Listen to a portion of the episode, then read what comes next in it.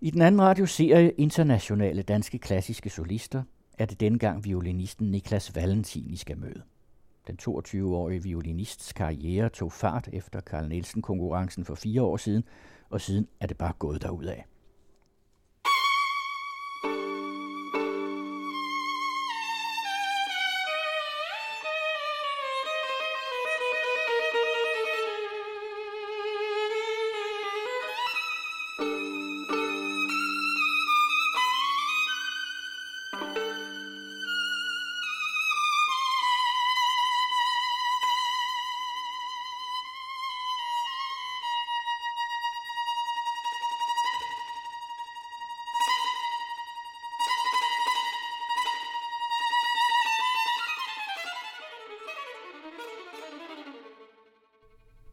Hvordan blev din fascination af violinen egentlig vagt? Ja, det var faktisk ikke mig selv, der aktivt gik ind og valgte, at nu skulle jeg fra den ene dag til den anden spille violin. Jeg sad ganske stille og roligt en højhellig søndag og så Formel 1 sammen med min morbror. Fordi da jeg var lille, der drømte jeg om at køre Formel 1. Jeg er desværre født med benzin i blodet. Men øh, min mor hun kom så ind og var meget glad for, at hun havde sat mig til musik. Fordi at øh, Altså jeg ville jo gerne, som sagt, køre, og så skulle man jo starte med at køre noget go-kart og så videre. Det, det synes min mor var alt, alt for farligt. Der var jo også en meget berømt Formel 1 kører, som omkom i en tragisk ulykke det år, jeg blev født. Så det sad ret tydeligt øh, i min mors øh, tanker, at denne her type for sport skulle jeg bestemt ikke ud i. Øh, min mor hun mente også, at jeg var en smule musikalsk. Og øh, violinen er jo et ganske praktisk instrument, så vi behøver jo ikke at bytte bil, hvis jeg lige pludselig skulle til at spille kontrabas. Så det blev til violin, og øh, jeg gik i gang, da jeg var 6,5 på den lokale musikskole på Møn. Og jeg var faktisk meget, meget glad for det. Min mor øh, havde noget tid i Tyskland, da efter hun var blevet færdig som tandlæge. Jeg er den eneste musikalsk udøvende medlem af familien. Og øh, de venner, hun havde i Tyskland, var meget kammermusik interesseret. Og jeg var tidlig som barn med min mor i Tyskland, hvor jeg øh, mødte min mors venner, og de har faktisk været så interesseret i kammermusik, at de har bygget deres egen lille kammermusik koncertsal i deres baghave. Og der var jeg med indtil flere gange og hørte fantastisk kammermusik. Noget af det første, jeg hørte, det var Schuberts strygekvintet i C-dur. Og det, det, det ramte mig meget hårdt. Ikke så hårdt, at jeg gik hjem og sagde, jeg vil meget gerne spille violin. Men det var helt sikkert noget, der sad på ryggraden, da jeg så startede, at det var noget, jeg synes var meget spændende. Jeg valgte ikke, at jeg gerne ville være violinist med det samme. Det var noget, der kom senere, da jeg så småt begyndte at stille op i forskellige violinkonkurrencer osv. Um, og så mærkede jeg, som de fleste børn, hvis der er noget, man er god til, så er det jo det, man gerne vil lave. Mm. Og de fleste fag i skolen vagte ikke min store interesse. Mm.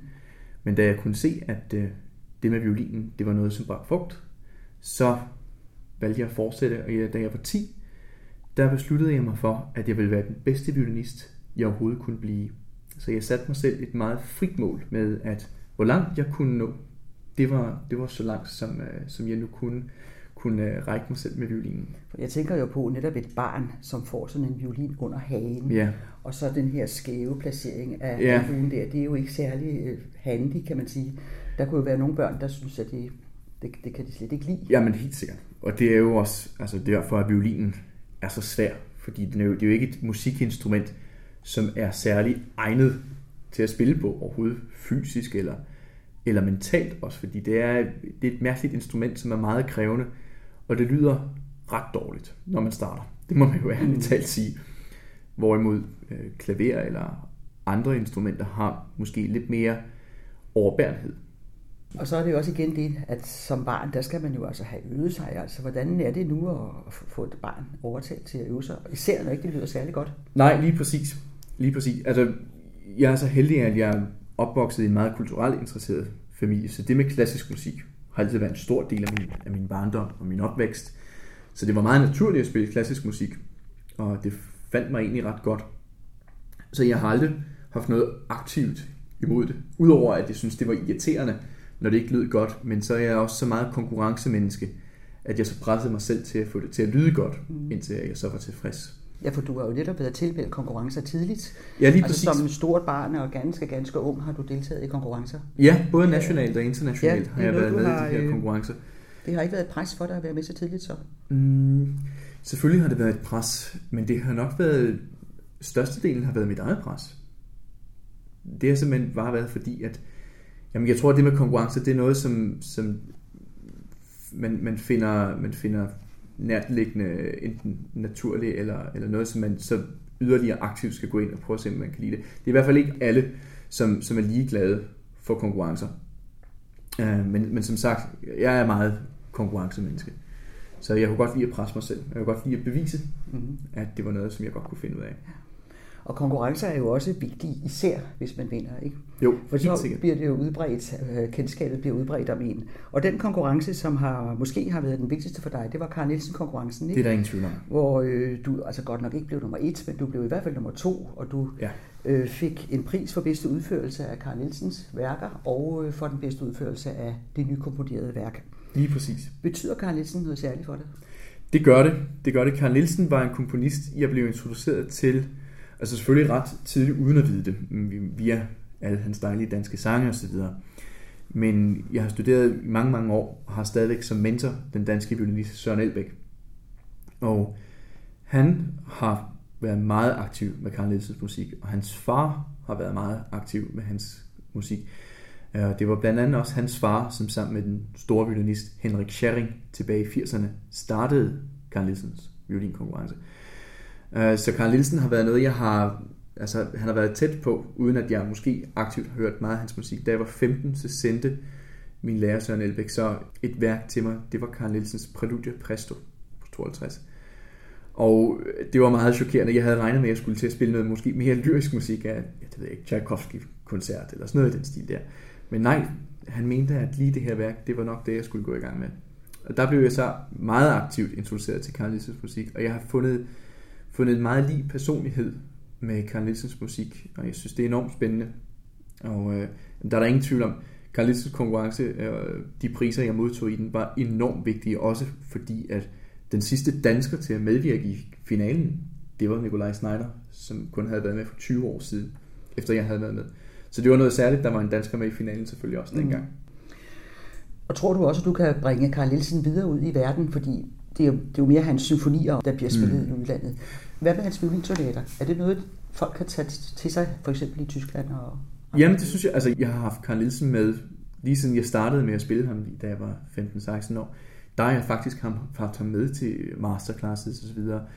Og så efter, efter Nielsen-konkurrencen, og jeg så, at min, min karriere virkelig tog, tog ved også internationalt, så lavede jeg jo øh, alle hans værker på CD, og den CD udkom i Carnegie Hall i New York, hvor jeg valgte at spille hele CD'en live. Det vil sige, altså hans to soloværker og hans to violinsonater for violin og klaver. Og det blev meget vel modtaget. Det var også det samme år, som New York Phil lavede af hans symfonier. Så der var meget, ja, der var, der var et stort rush omkring Carl ja. Nielsen, og jeg har i år også været i Marinsky Teateret i Rusland, St. Petersborg, og, øh, og blandt andet spillet hans violinsonat i A-dur. Så musikken af Carl Nielsen er altid med mig, faktisk.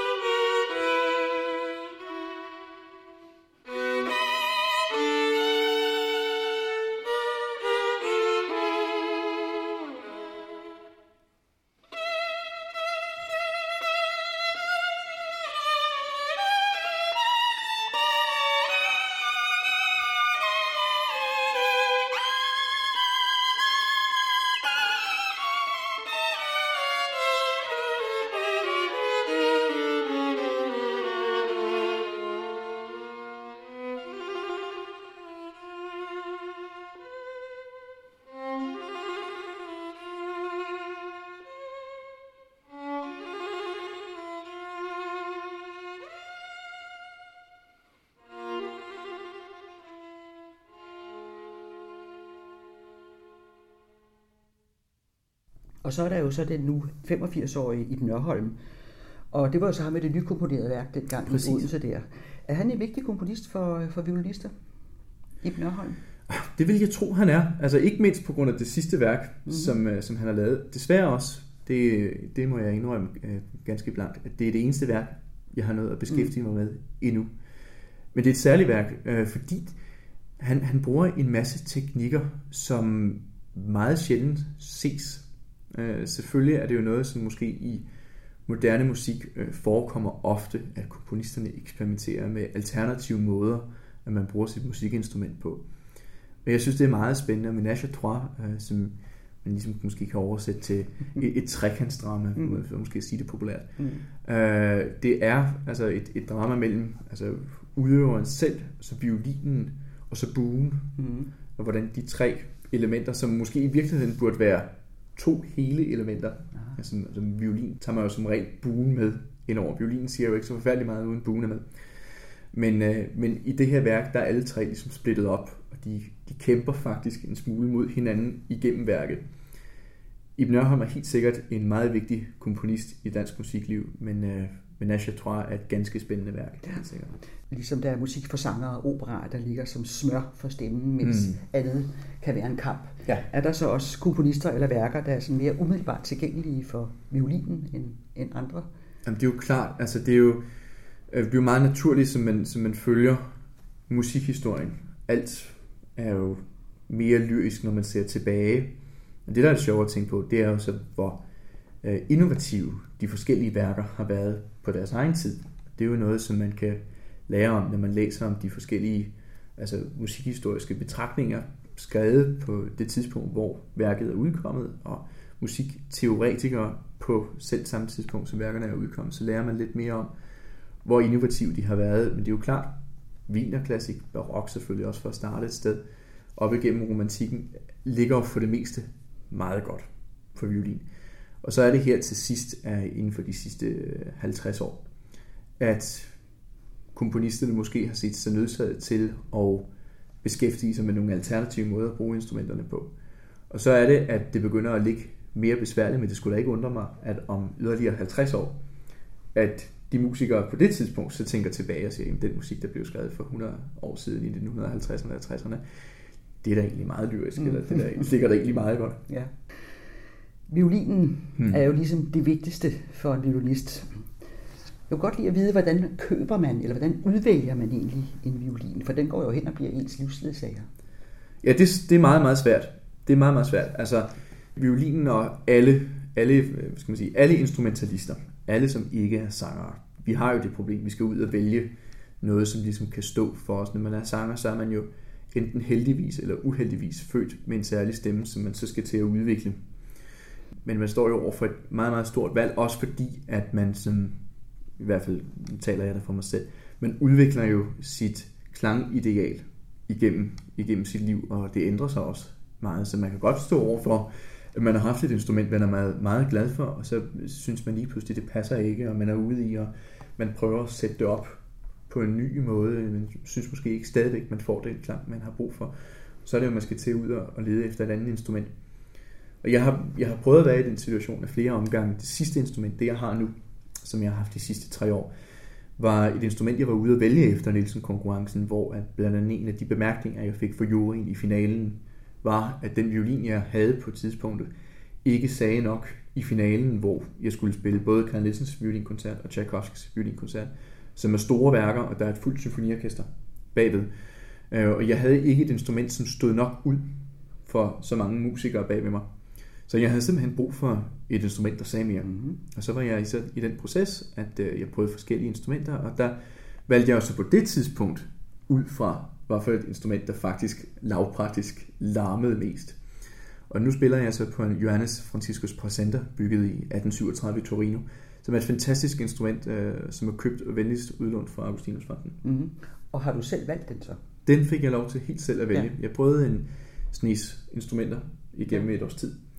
Og så valgte jeg så på denne her. Øh, den har godt nok også ændret sig meget igennem tre år. Da jeg fik den, var der ikke blevet spillet på den inden for de sidste 20 års tid. Uh, det var også en violin, som ikke var blevet brugt aktivt på solistisk plan. Den var blevet brugt af koncertmesteren nede i Strasbourg i Frankrig.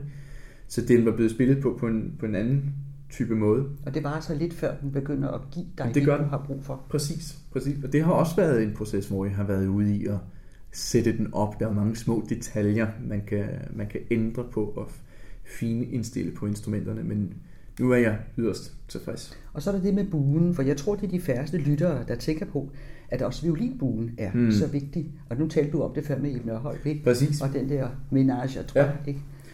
Og det er jo altså ganske rigtigt, hvis man tænker over det, så siger violinen jo ikke vanvittigt meget, før man sætter buen på strengene. Øh, og derfor er for mig også øh, bueteknik noget, noget af det vigtigste, man kan udvikle. Øh, Og buen har altså utrolig meget at skulle sige. Der er lige så mange forskellige buemager, som der er instrumentbyggere. Og øh, den bue, jeg spiller på, det er sådan en fransk bue, en søn af en meget, meget berømt buemager af Vigneron-familien. Sønnen André Vigneron, som har bygget den bue, jeg spiller på. Jeg er meget, meget tilfreds med den. Det er, en, det er som min egen bue. Den har jeg selv sparet op og købt. Men det er så i en lidt lavere prisklasse lavpraktisk i forhold til, hvad instrumenterne bliver solgt på. Ja.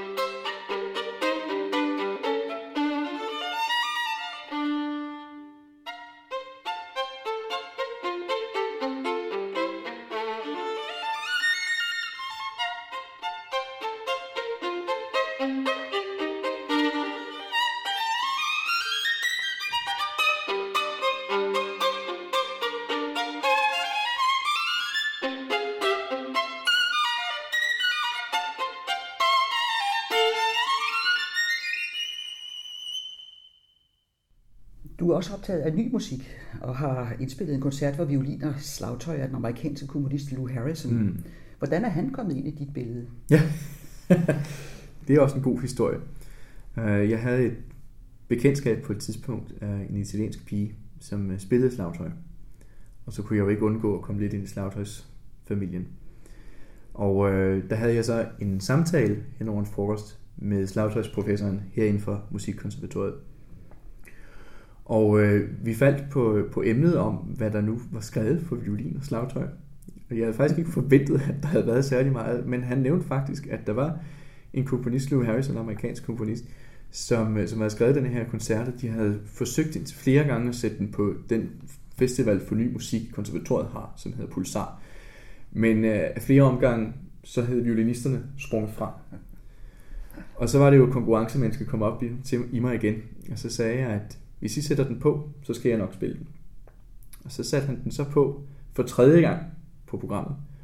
Og øh, jeg fuldførte det altså så, og det blev en succes. Det var med fransk dirigent ved navn Jean Torel, som er en stor specialist inden for slagtøjsmusik. Virkelig fantastisk dirigent. Og succesen var så stor, at de så løbende har været i gang med at få lavet et indspilningsprojekt. Så nu udkommer CD'en så på Naxos International, og jeg indspillede violinkoncerten her i starten af februar med konservatoriets slagtøjsensemble og så Jean Torel. Og det bliver en helt sikkert en, en meget, meget Ja. spændende CD. Og i det hele taget, hvordan er det med ny musik? Der er jo så ufattelig meget musik, så øh, Ja, det er der. hvis man nu skal hen og koncentrere sig om ny musik, hvad er det noget, du har lyst til? Ja, altså jeg synes, det er en spændende udfordring. Det er jo det igen, altså ens ører har forskellige lyster. Mm. Jeg kan godt lide at have et bredt spektrum, fordi alle, alle de forskellige genrer holder ligesom hinanden i skak og inspirerer hinanden på, øh, på forskellige led. Øh, Så ny musik er enten noget, som jeg aktivt velvilligt går ind i og, og forny mit repertoire i, eller føler mig påtvunget til. Hvis jeg får en opfordring til, at der er noget særlig musik, som jeg skal i gang med, jamen, så siger jeg faktisk ja tak. Bare for netop at sørge for, at jeg får en eller anden form for, for nyt input. Mm-hmm. Jeg skal i gang med et meget stort projekt i at indspille, hvad der nok bliver den verdens første indspilning af den tjekkiske komponist Erwin Schulhoff, som levede i starten af 1900-tallet, og som har et øh, meget, meget særligt klangbillede. Det udkommer også på Naxos International. Nu har du jo så både indspillet Carl Nielsen og i det hele taget spillet har meget, og Ja. ja. Carnegie Hall og så videre. Er der, er der i det hele taget komponister, du spiller mere end andre? Nogen, der sådan siger mere til dig end andre komponister? Ja, jamen, altså man, man opdager forskellige komponister hele tiden. Nu har jeg brugt så meget tid på Karen Nielsen, så nu vil jeg også gerne følge projektet lidt til dørs. Så det er hans værker, også fordi at jeg ser noget nyt i dem fra gang til gang. Så er det noget, som jeg generelt altid har med. Det synes jeg er meget, meget spændende. Lige i øjeblikket er jeg meget optaget af klassisk musik, også fordi at jeg på et musikteoretisk punkt er begyndt at interessere mig for, hvad der ligger til baggrund for, hvordan den måde øh, musikken er komponeret på. Så det er noget, som jeg interesserer mig for meget lige i øjeblikket. Mm-hmm. Er det for eksempel Beethoven? Fordi Beethoven står jo der med sine violinsonater som noget af det ja. ypperste. Ikke? Det er jo klart, Beethoven er en, en, en af de helt store komponister, men faktisk øh, før så Josef Haydn er det, der inspirerer mig og øh, interesserer mig mest lige i øjeblikket, fordi det, han er en komponist, som har måske virkelig udviklet denne her måde på, hvordan man, skal man sige, snakker om konversationsmusik. Altså når musik ligesom meget aktivt taler mm. internt med sig selv. Det, er, det synes jeg er enormt spændende, og det er meget, efter at jeg er begyndt at læse om det osv., så, så kan jeg se, at det er, det er noget, som er gået jeg også igennem Beethoven. Og Beethoven har jo den position, at han ligesom står som, som brolægger fra øh, wienerklassisk musik og så over i den tidlige romantiske musik. Derefter komponister, der har været inspireret af Beethoven, har så taget lidt med alt det, som Haydn også har. Ikke? Så det, jeg synes, det er spændende at se, hvordan, hvordan tingene ligesom går i ring. Mm. Men er der så eventuelt øh, værker eller komponister, du sådan lader, lader ligge, som du ligesom gemmer til du synes, du bliver lidt, lidt ældre og lidt mere erfaren? Er det noget, du mm. sådan ikke rigtig rører ved endnu? Ja, men jeg tror, det som jeg vælger ikke at røre ved lige nu, det er fordi, at det er noget musik, som bliver spillet alt for ofte. Det kan man så sige, jamen hvorfor ikke? Altså der er måske så en årsag til, at det bliver spillet ofte, det er fordi det er godt. Det er selvfølgelig også rigtigt nok, men der er meget anden god musik også. Og der er det ved, at når musik er blevet spillet meget, så har publikum enten måske en mæthedsfølelse af det, eller man bliver meget hurtigt sammenlignet med 100 andre udgaver af det værk. Jeg vil gerne have lov til at kunne vise meget tydeligt, hvem jeg er som musiker og min, min personlighed. Så derfor så vælger jeg aktivt noget musik, som sjældent bliver spillet. Mm. Vi skal lige ind på den anden fascination i dit liv, som du bliver fotograferet med en gang imellem, eller ret tit. Ja. Kan du ikke lige fortælle om den fascination? Du tænker du på biler? Jeg tænker på biler. Ja, ja men det, det er jo rigtigt. Altså, som jeg sagde i, begyndelsen, så jeg har jo altså benzin i blodet. Og selvom jeg ikke blev Formel 1-kører, så har det med biler, det har, det, det har holdt ved. Det har det. Og det, nu er det jo så noget, som jeg drager inspiration fra, i mit, fra mit privatliv, kan man ligesom sige. Og det er noget, som jeg tager, tager med ind i, øh, i musikkens verden. Og jeg kan faktisk øh, se nu, at det med biler, det er, jeg er ikke den eneste musiker, som har haft interesse, og som jeg også beskriver i bukletten i min serie med Carl Nielsens musik, så var Carl Nielsen en af de mennesker her i Danmark, som var først til at købe automobil. Og han købte faktisk ny en lille Renault, som han hentede fra fabrikken i starten af 1900-tallet. Der er også et lille billede inde i bukletten. Og store, øh, store stjerner senere hen, øh, Herbert von Karajan, var en meget stor bilentusiast, købte en ny Porsche per år. Han var meget kørt også motorsport i, i sin fritid. Så det er, jeg har lidt med i en mm. arv, kan man ligesom sige. Inspireret af det. Men altså, hvordan bliver du i det hele taget inspireret? Får du stadigvæk undervisning? Jeg får ikke aktivt undervisning på den måde, at jeg dukker op til en undervisningssession en, en gang om ugen på den måde. Øh, det har jeg ikke haft i mange år. Det er faktisk efter Carl Nielsen konkurrencen min karriere lige pludselig begyndt at tage så meget fart, havde jeg simpelthen ikke tid. Det er, det er det ærlige svar. Jeg stod simpelthen ikke med tiden til at kunne dukke op. Det er en anden type proces, når man er i, i en undervisningsforløb, at man kommer med det samme værk igennem lang tid og arbejdede det op. Der lige pludselig stod jeg med så mange koncerter, at jeg selv skulle, øh, skulle tage vare på mig selv og skulle stå inden for, for det kvalitetsniveau, som, øh, som jeg medbragte med mig på scenen. Og det var en fantastisk følelse, fordi at man ofte bliver banket ind i en form for boks, når man går hos en lærer. Læreren kommer selvfølgelig nogen mere end andre, øh, men i hvert fald på en eller anden måde bliver man sat ind i en boks med lærerens udgave og tanker omkring værket. Og lige pludselig stod jeg fuldstændig frit til at kunne finde mig selv i musikken. Jeg kunne gøre lige, hvad jeg havde lyst til. Øh, men jeg stod øh, bare med, med det eneste, jeg skulle. Det var at holde mit kvalitetsniveau oppe. Og det synes jeg var fantastisk, og øh, efter der var gået et lille års tid, så havde jeg meget svært ved at kunne finde mig selv tilbage i, i den der øh, generelle undervisningsforløb. Og øh, så stod jeg jo så også og havde begyndt at spille kammermusik aktivt med min klaver Trivi Trovi. Øh, og så stod jeg jo med en anden undervisningsmåde, anden undervisningsforløb sammen med professor Tim Frederiksen fra kammermusikafdelingen her på konservatoriet.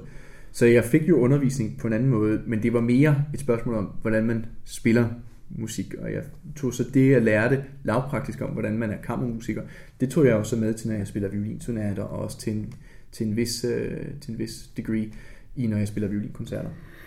Netop, altså her har vi talt om Karl Nielsen med violin og klaver, og de store koncerter, Tchaikovsky ja. og Karl Nielsen, men du har jo netop din egen klavertrio. Mm. Så øh, hvordan kommer det til at fungere for dig med de der tre elementer, der indgår i din karriere? Ja, tiden er jo pludselig blevet knap. Det er jo, det er jo meget ærligt. Jeg har øh, i år mange koncerter, og det er også på international plan. Og det er både med trioen og jeg selv solistisk. Jeg holder de to ting af 50% hver tidsmæssigt. Jeg er 50% til trioen, og så resterende 50% til min solistkarriere, som både går for at spille de violinkoncerter og spiller med orkester, og så når jeg spiller med min pianist Christina Bjørkø, og vi spiller på de danske festivaler. Nu har jeg lige vendt hjem i går fra Rusland, Vladi Kafkas, nede i Kaukasus, hvor jeg spillede på øh, Madame Gergievas, som er, hun er søster til Valery Gergiev. Øh, jeg spillede på hendes festival, der spillede jeg med en, en uh, pianist fra Marinske Teater i øh, uh, St. Petersborg. Så øh, det er noget, som jeg bruger 50% af tiden til, og så har jeg været i Kina, og jeg har faktisk også været ude og give koncert på Marinske Teater sammen med Trivi Trovi i år. Så der bliver rejst forfærdeligt mm. meget. Nu har vi lige fået en uh, stor pris for kunststyrelsen, Den Unge Elite, som gør, at til næste år indspiller vi vores to første CD'er. Vi skal blandt andet så derefter på turné i USA.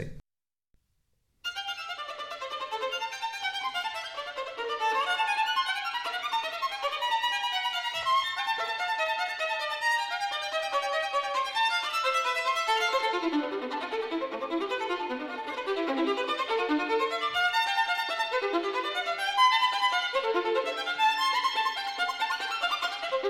you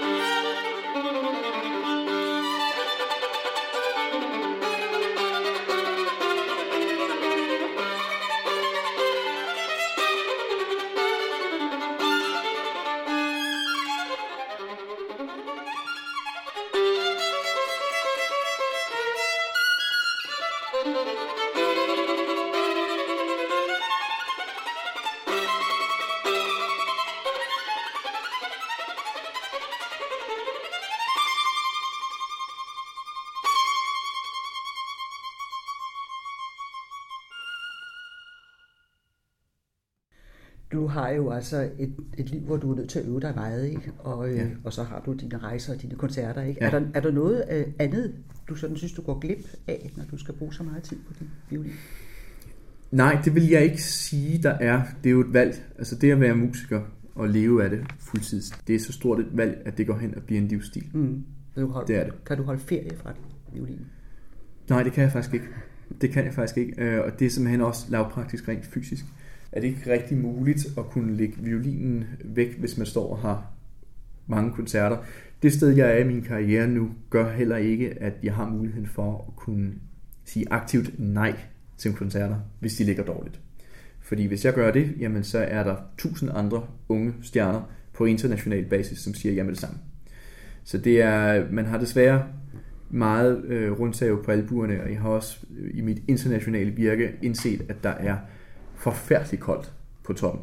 Hvis man først forlader toppen, så øh, er det 10 gange hårdere at komme derop igen. Så nej, jeg bliver nødt til hele tiden at holde mig selv ved lige. Men det er et godt liv. Ja, det er det. Altså, jeg får set en forfærdelig masse lufthavn, blandt andet. Øh, og hoteller. Øh, og hoteller og så videre. Og man har da mange vilde oplevelser. Vi var tidligere i år med Trivi Trovi i Hvide Rusland og, og oplevede altså et, et meget anden type land. Det er jo stadigvæk også et diktatur, lavpraktisk med på sin politiske status, ikke også? Det, hvordan det har en effekt på, på kulturliv og så videre. Og Kina, som er noget helt andet. Og nu har jeg en turné i USA, som jo igen er fuldstændig anderledes. Så man har jo, man har jo et kulturschok hele tiden. Så vel er det et spændende liv, det er det der.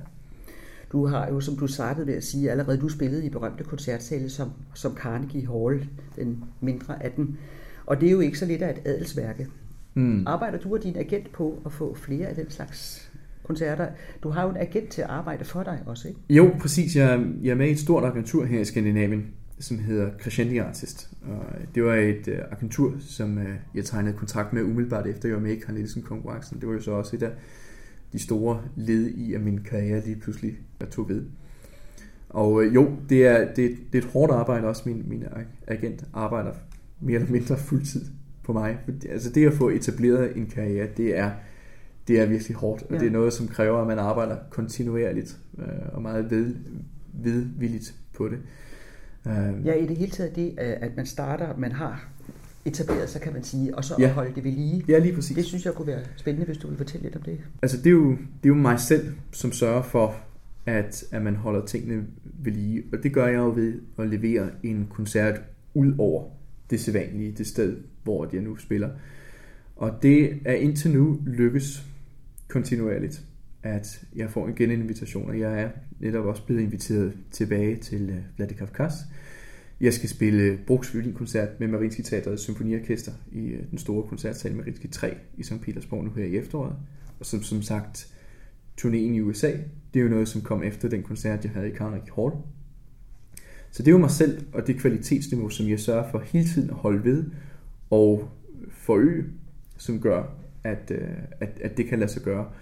Øhm, det, som så er det hårde for min agent, det er jo at få foden ind i første omgang. Det er jo, det er jo et fantastisk stykke arbejde, som, øh, som hun tager sig af. Det er, det er virkelig noget ud over det sædvanlige. Det er meget, meget besværligt, når der er så mange andre unge også. Og hvert mm. land har jo deres egen unge stjerner, og det, at verden er blevet så åben, som den er i, i, i vores dag, det gør måske også, at landene i langt højere grad gør mere for, for deres egne, for ligesom at uh, ja, aktivt at få dem til at være de store internationale stjerner til at repræsentere det lokale kulturliv. Ja, fordi øh, vi kan jo godt blive lidt bekymrede over det danske musikliv, det klassiske musikliv her, fordi der bliver skåret så meget ned, men alligevel ja. så virker det som om, at der er en stor konkurrence blandt de rigtig, rigtig gode musikere, og det er da positivt. Ja, altså på lokalplan? Ja, men i det hele taget, at, at, at det stadigvæk eksisterer at man kan blive ved med at holde, holde gejsten oppe med klassisk musik, og at de unge de øver sig så meget, at de bliver så gode, så de kan bevæge sig på det store internationale plan. Jamen det er da klart. Det er da fantastisk. Fordi, det er da fantastisk. Det kan man da godt ellers blive lidt bekymret for.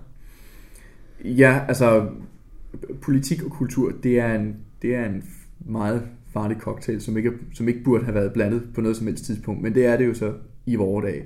Men øh, hvad der er positivt helt sikkert, det er der, at der stadigvæk er en, en arv, som, som går igen øh, blandt de unge, at de aktivt vil, vil interessere sig for musik. Og det er jo ikke dem alle sammen, som går hen og lever Nej. professionelt, er det i sidste ende. Men, men der skal de... investeres så meget i det som ung. Ikke? Præcis. Og det er jo det der, kan man blive ved med det, kan man holde det ud. Ikke? Altså, kan jo, det er jo det. Øh, det der så er det gode ved det, det er jo, at dem som, hvad skal man sige, måske ikke bliver professionelt udøvende, de er jo så igen det fremtidige publikum, og gøre noget aktivt på nogle andre planer i forhold til at mm. tale varmt ja. om, om de utrolige oplevelser, man kan få med klassisk kultur. Det er jo ikke kun musik, det er jo også i billedkunst og alle andre former for, for kulturelle ja, udvider. Mm.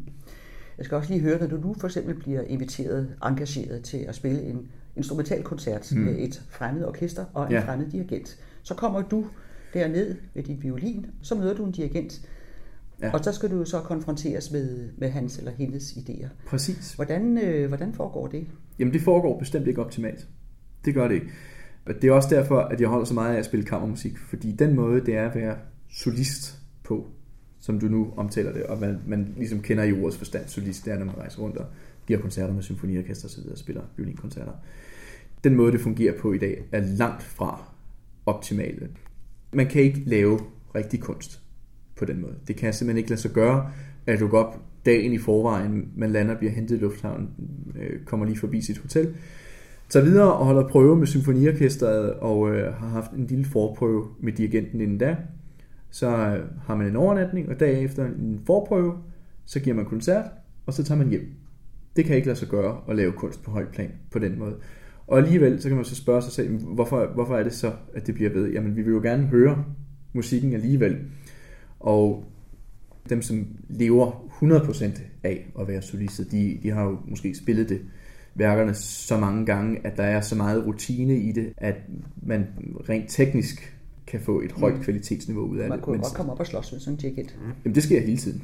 Det sker hele tiden, og det er bestemt heller ikke alle dirigenter, at jeg har været på, på lige fod med. Nu, jeg synes, jeg har været heldig generelt, men det, der er jeg, jeg har også prøvet episoder, hvor man bestemt ikke er enig, og så skal man jo bare få det bedste ud af det, men, men desværre så den måde, det fungerer på i dag, det gør det ikke muligt at levere et højt nok kulturmæssigt øh, niveau mm. til, til publikum. Det er derfor, at jeg interesserer mig så meget mere for det, jeg laver med trioen, og så også det, som jeg, når jeg tager rundt og spiller med en, med en pianist, fordi at der er så meget mere tid, jeg kan holde prøve med, med en pianist, i forhold til et ja. helt symfoniorkester, der er på timeløn osv. Ja.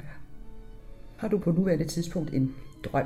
Er der noget, du stræber efter, som kunne komme sådan lidt ud i fremtiden?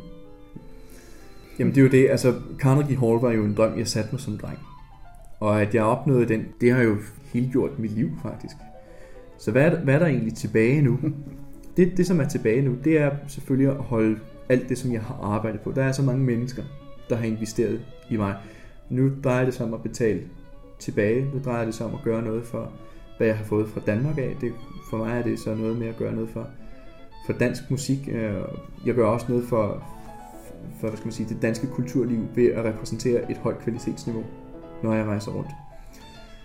Og så er jeg jo også, jeg underviser også, når jeg er ude, jeg giver masterclasses og så videre, så jeg prøver også at gøre noget for de andre unge, som er den næste generation, og prøve at give dem nogle gode råd med på vejen. Men den store, den store drøm, det er der helt sikkert at øh, fortsat kunne overleve på det her. Der er lidt vej endnu, men øh, det, er der, det er der at kunne overleve og, øh, på, på det, som jeg elsker, og det, som mit liv er bygget op på.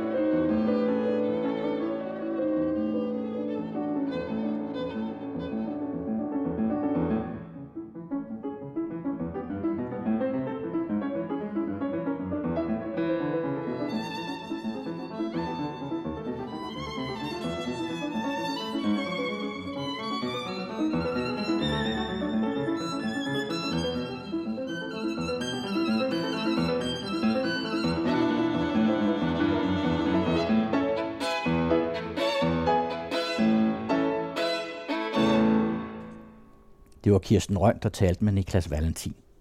Al musikken i udsendelsen var af Karl Nielsen og spillet af Niklas Valentin. Det var Præludium, tema og variationer for soloviolin, opus 48, og her til sidst tredje sats af violinsonate i G-mol med Ulrik Stærk ved klaveret. Og hele serien Internationale Danske Klassiske Solister ligger på hjemmesiden både under serier og i kategorien klassisk musik. Og der kommer hele tiden nye. Danmark har mange klassiske solister med international karriere.